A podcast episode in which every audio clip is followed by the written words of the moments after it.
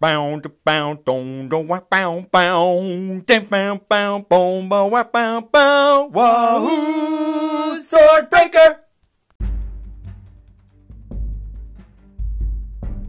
Welcome to the Swordbreaker podcast. Each week, I tackle a new theme. First, we'll see if any of my listeners have something to say from previous episodes. Then, I'll share some ideas about the main topic. After that, I'll give you my list of eight variations on the theme. Enjoy!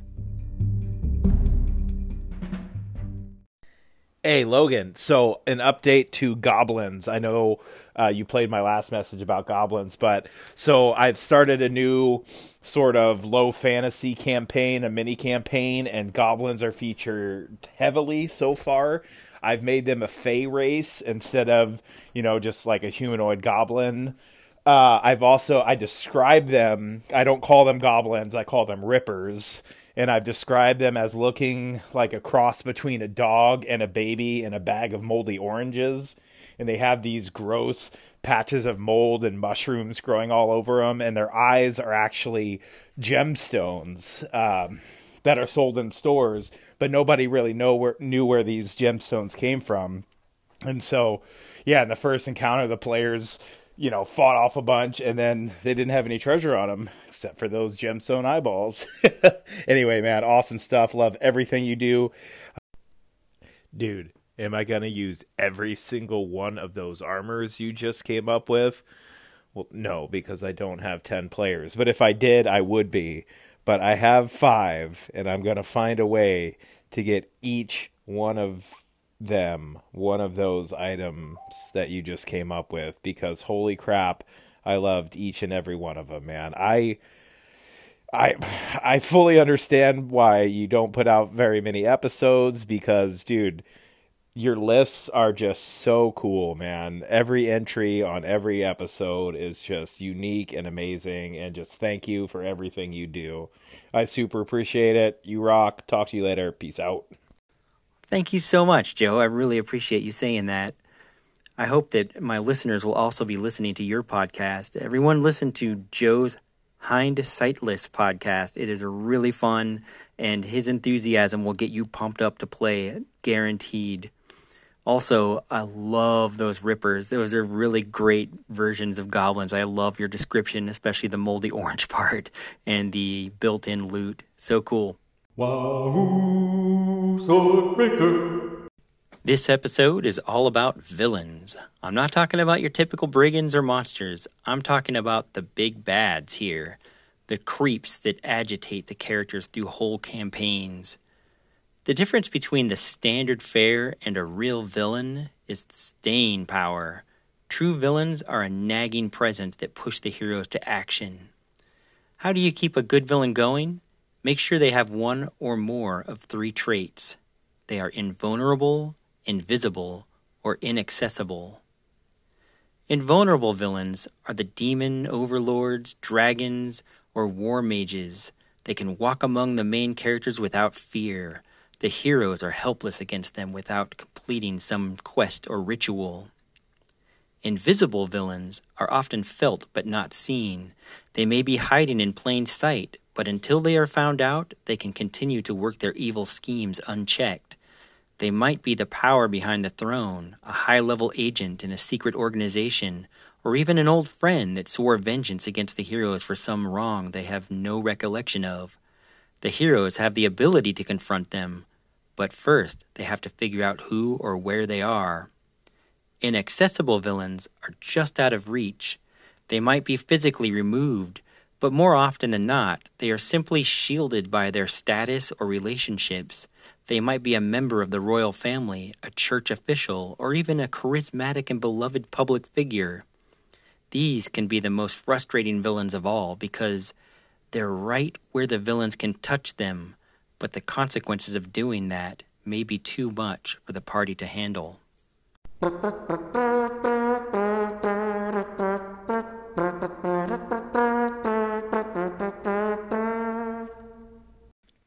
Variations on villains. Number one, the Fish King.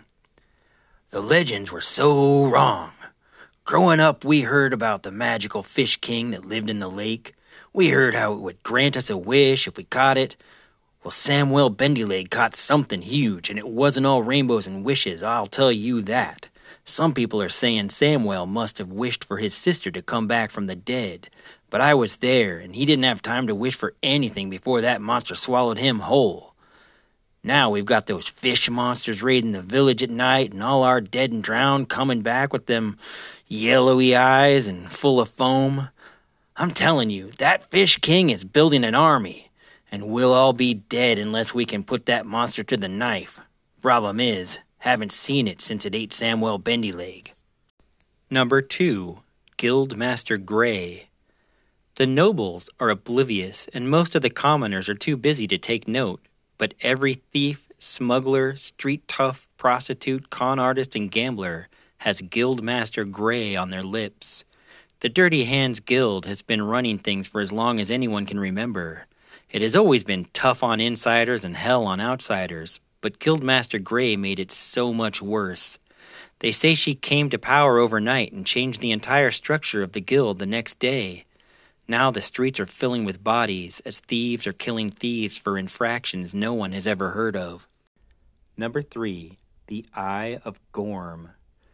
While many believe a string of mad tyrants has risen in the Downdale region of Kurth, the truth is only one villain is at work.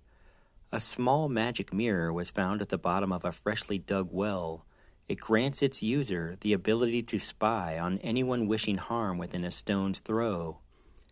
As each user becomes obsessed with watching their enemies, their right eye takes on a silvery shine, and they grow in strength until they are powerful enough to tear an oak tree out of the ground with their bare hands. Soon, they begin giving orders to anyone within earshot and start making people work on a fortress of some sort. Whoever manages to kill one of these tyrants ends up finding the mirror and picking right up where the last one left off. The ancient warlord Gorm, locked away in his iron prison deep beneath the earth, looks out through his one good eye and continues his conquest of the world. Number 4 The Simple Man. The barefoot man in the worn out cap appeared in the city four months ago. He called everyone friend and had some talent for healing and telling wild tales. He arrived with nothing of value, but quickly found himself a guest in a wealthy merchant's home with every meal provided. His story slowly turned to advice and then to commands. The people who once crowded around to listen to his tales have taken over the house and have started to spread his message to others. Residents from all classes are giving up their worldly goods and joining his growing entourage. They have been divorcing each other and marrying him. Because of his occasional good deed and diatribes against the nobles, the commoners will not tolerate violence against him, and yet his people have taken to violently enforcing his words. His philosophy is incredibly flexible, and he shifts from angry, violent guru to simple man and victim at a moment's notice. Number 5. Ben. My older listeners will know what I'm referring to here the classic trope of first level characters clearing the rats out of a cellar for those early experience points led me to think of this one. After picking through the waste from a wizard's tower, Benvolio, a very special rat, gained psychic powers and started using them to organize his siblings into a cohesive workforce. Unfortunately, some wretched two leggeds came down and devastated the family, Benvolio will never forget. He has been watching them and plotting his revenge. His mind is getting stronger, and even two leggeds are coming under his power. Number 6. The Blood Queen. Youth is everything to Queen Amalthina. She's convinced that bathing in the blood of the pure is the key to eternal youth. The villagers, fearing for their lives, have turned to expressing their foulest thoughts and behaving like depraved monsters to avoid the ride to her lonely mountaintop castle, where the knives wait at the edge of a bathtub. Number 7. A Beast from the Void. It kills without passion. One day, a hole in reality opened up, and the walking shadow emerged. It isn't shaped like a person. It has horns or tall ears, and the legs are all wrong. It appears where people gather and uses some power to press them into the dirt. Then it slowly walks around and selects a few to kill before vanishing again. We've carefully combed through the lives of the victims to find some common attribute, but haven't found a thing.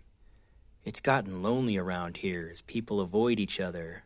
It always shows up where five or more people have come together. Number 8. The New Visionary Council. The City Council was swept by a party of newcomers last spring. The new members call themselves the New Visionary Council, and they've made a lot of changes already. Everything they do seems to be about taking pride in our city First, there were all the beautiful city laws that levied heavy fines against dumping and put anyone caught discarding trash in the street in the stocks for a week. Then, there were the lovely voice of the city laws that condemned anyone with poor grammar or a foreign accent. Then things started getting really cruel with the City of Success laws that stripped the less fortunate residents of their rights and put them to work for the wealthier folk. Apparently, if poor people are slaves rather than residents, all residents can be called successful. Some folks wouldn't tolerate these changes, but a surprising number of residents benefit from all these changes and back them completely.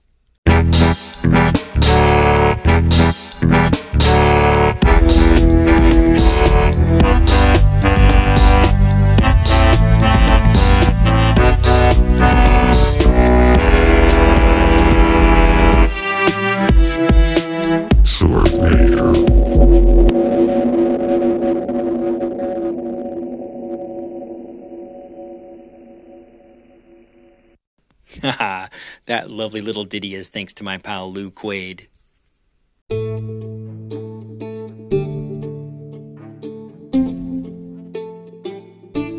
Thanks for listening. If you have any thoughts on this episode's topic, something from a past episode, or ideas for future themes, please send me a message through the Anchor app or a note to swordbreakerscene at gmail.com. I'd love to hear from you. Call me or send me a message on anything at all.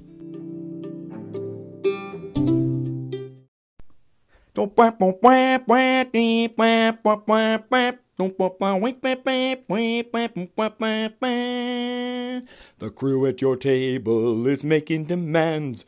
They want adventure in fantasy lands. Wahoo! Swordbreaker! You need some options and you need 'em now.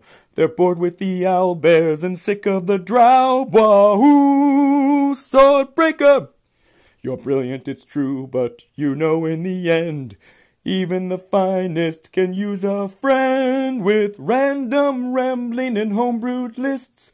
Listener content with awesome twists. Bow, bow, bow, bow, Swordbreaker.